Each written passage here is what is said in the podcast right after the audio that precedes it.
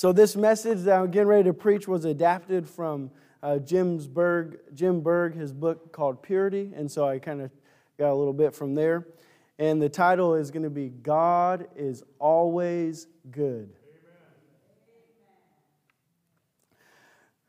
And um, so as Christians, we are told in Second Timothy uh, six twelve to fight the good fight of faith. So we are told in Ephesians six sixteen that the wicked throw fiery darts. Uh, we're also told in James chapter one, verse two, uh, that, uh, that we will fall into diverse temptations. Uh, we turn on the news, as Pastor mentioned a little bit, and we we, we see that the that we're rapidly uh, heading downhill. It seems in this in this world. And though all this is happening, we must keep in mind that God is always only good. Amen. So uh, the first the first one is uh, God will always meet His children's needs. The Bible tells us that, that Jesus Christ gives strength. In a very popular verse, Philippians four thirteen, I can do all things through Christ, which strengtheneth me. And we see in uh, Philippians four nineteen, uh, but my God shall supply all your need according to His riches in glory by Christ Jesus. Philippians four nineteen. So re- remember, uh, God doesn't want you to worry about whether your needs will be met. You know, God wants you to trust Him. Therefore, take no thought, saying, what shall we eat, or what shall we drink, or wherewithal shall we be clothed? For all these things do the Gentiles seek. For your heavenly Father knoweth that ye have need of all these things. But seek ye first the kingdom of God and His righteousness, and all these things shall be added unto you. You know, so God will always supply your needs, and God will always forgive your sin. We see, if uh, if you know the verse, say it with me. Uh, First John one nine, if we confess our sins, God is faithful and just to forgive us our sins and to cleanse us from all unrighteousness. Wow.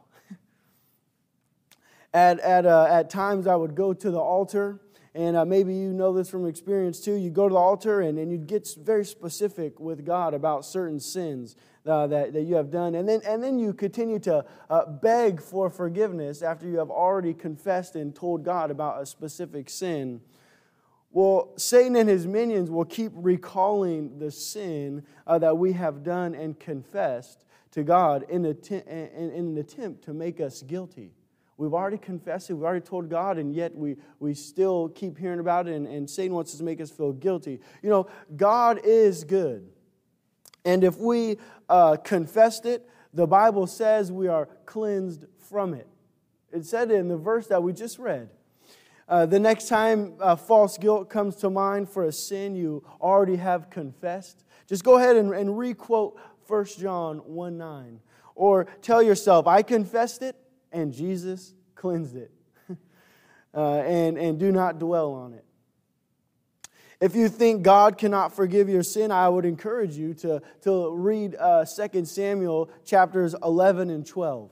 You may know the story. Uh, if not, I'll do a quick overview. But David took his, uh, soldiers, his soldier Uriah's wife and committed adultery.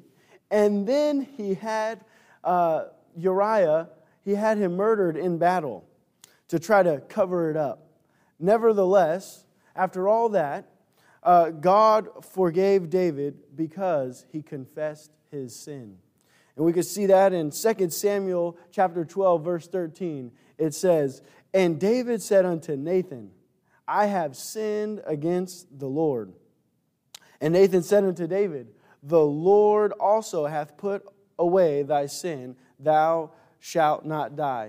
Second Samuel twelve, thirteen. We see confession and we see God's forgiveness of the sin right there. So God will always forgive your sin. Praise God for that. Uh, wh- what is the Holy Spirit pointing at in, in your life uh, that you need to confess to God about a, a specific sin? Uh, all right. Now, also we have uh, God is always up to something good in your life.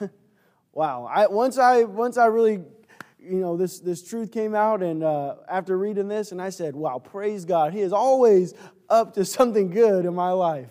That's just amazing. Uh, For I know the thoughts that I think toward you, saith the Lord, the thoughts of peace and, and not of evil, to give you an expected end. Jeremiah twenty-nine eleven. I can only imagine what some of you are going through, and, and I don't intend on acting like I, I, I know what, what that's about and um, acting like I, I do. However, speaking from personal experience, you know, my God has always worked something unthinkably good out of the trials that I went through when I when I look back at it. Always. Uh, catch this.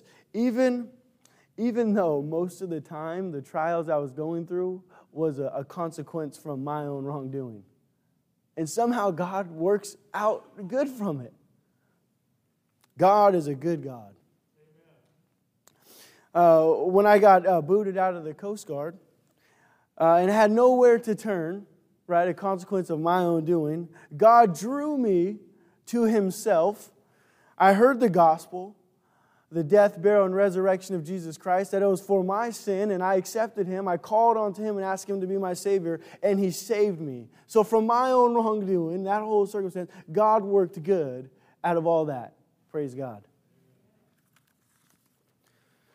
So when uh, the anxiety begins to well up, the worries begin to well up over not having sufficient funds to pay a bill or whatever the, the case may be, uh, my God comes through according to His schedule. And, and He pays it in, in different ways, thus strengthening my faith in Him. And He can do the same for everyone here as well. The Hamilton family has a song called, you may have heard this one, You Are Always Good. It's such a lovely song, and I would like to read some of the verses here. It, it goes like this. It says, looking back, I can see your fingerprints, talking about God, upon my life, and uh, always seeking my best. There were times when your way would make no sense. But as you said, you have never left. You are always good. You are only good. You are always good to me. Though my eyes can't see, help my heart to believe. You are always only good. Wow. And the song goes on to give testimony to the goodness of the God of the Bible. So God is always working out something good in your life, and and um. He is always up to something good in your life. Next is God will always love me personally. And God will always love you personally. As it is written, for thy sake we are killed all the day long. We are accounted as sheep for the slaughter. Nay, in all these things we are more than conquerors through Him that loved us. For I am persuaded that neither death, nor life, nor angels, nor principalities, nor things, uh, nor nor principalities, nor powers, nor things present, nor things to come, nor height, nor depth, nor any other creature shall be able to separate us from the love of God, which is in Christ Jesus our Lord. That is Romans eight thirty-six through thirty-nine. You see, we are inseparable from God's love. He loves us. You can confidently say, God loves me. The Bible tells you so. The Bible tells me so. You can confidently say that. Uh, just a side note, His, his love, uh, just as His grace, is, is not a license to sin. Uh, God loves the sinner, but He hates the sin. I mean, after all, that's why Christ came and died for us, is because of sin. Your name is, is in the Bible. You say, what are you talking about? I never read my name. I don't have a Bible name. Well, let's let's just look. Uh, would you look at me while I read this verse? It says, uh, or quote this verse. It says, "For God so loved the world that He gave His only begotten Son, that whosoever believeth in Him should not perish, but have everlasting life." Wow. You say, um, did you hear your name, by the way? Okay, let, let me read it again. Let me read it again. For God so loved the world. Hey, that is that is you. That is me. Uh, that He gave His only begotten, one-of-a-kind Son, that whosoever, you know, when it says whosoever, this is an invitation from God with your name on it. Whosoever believeth or depends in Him should not perish, but have everlasting life. John three sixteen. And you know, God put His love on display for us. You say, why? Uh, God may love those rich people. They're up there, you know, they got a lot of money, they got cars, they got all this money to spend. And, you know, God may love him, or, hey, uh, you know, God may love them over there. They seem like they got a smile on their face, and God may may love them. But, you know, God really, he might, he might not really love me. I don't think He really loves me. You know, I'm I'm going through this certain uh, circumstance, or this is hurt in my life right now. And, you know, I don't think God really loves me. Well, you know, God put His love on display for us. He didn't just tell us that He loves us, but He showed us that He loves us. You see, but God commendeth His love toward us in that while we were yet sinners, Christ died for us. That word commendeth means He showed, He proved, He put it on display, His love for us. You know, so God said here, look, this is how much I love you. On the cross. That, that proves God's love. Now, God not only told us that He loves us, but He showed us that He loves us. And you know what? God, no matter what, He loves you. Now, uh, Mark Guy Pierce used to tell of the time he overheard one of his children admonishing or, or warning uh, the other. He said, he said, one of the kids said to the other kid, "You must be good, or, or Father, He's not going to love you." And uh, calling the boy uh, to him, he said, "Son, you know, that really isn't true. But you won't love us if we're, if we're bad, will you?" the boy asked. And Mark Guy Pierce said, "Yes, I will love you whether you're good or bad." Pierce explains, "But there will be a difference in my love. When you are good, I will love you with a love that makes me glad. And when you are not good, I will love you with a love that hurts me."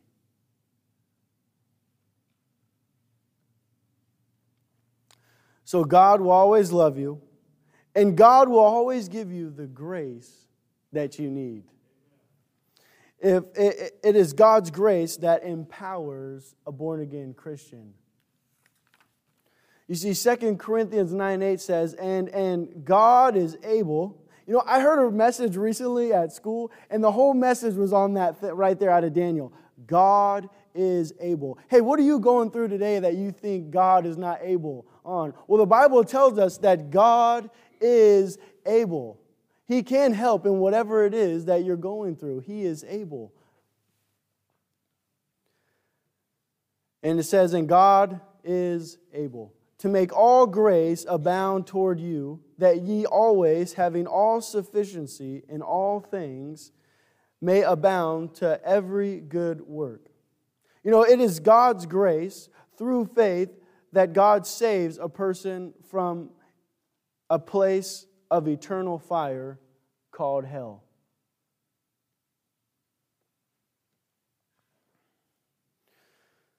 Someone once said, God's grace is, uh, you know, G R A C E, you know, God's righteousness at Christ's expense. That's a good definition of grace. And oh, how true that is. You know, grace that will pardon and cleanse within, the hymn writer wrote. God's grace. and he will always give you the grace that you need. It says, for by grace are ye saved through faith, and not that of yourselves. It is a gift of God, not of works, lest any man should boast. God's grace. Have you experienced God's grace? He wants to be in a relationship with you.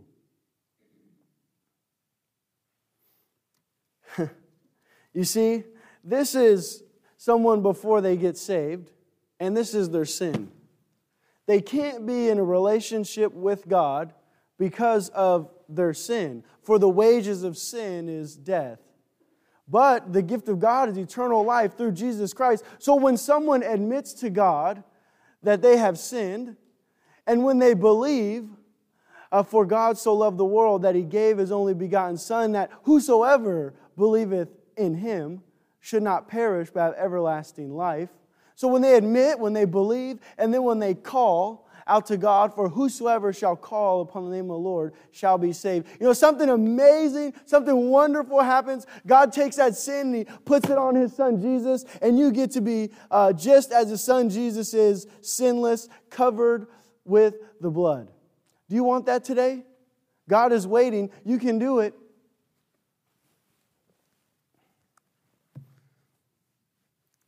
So God will always meet His children's needs.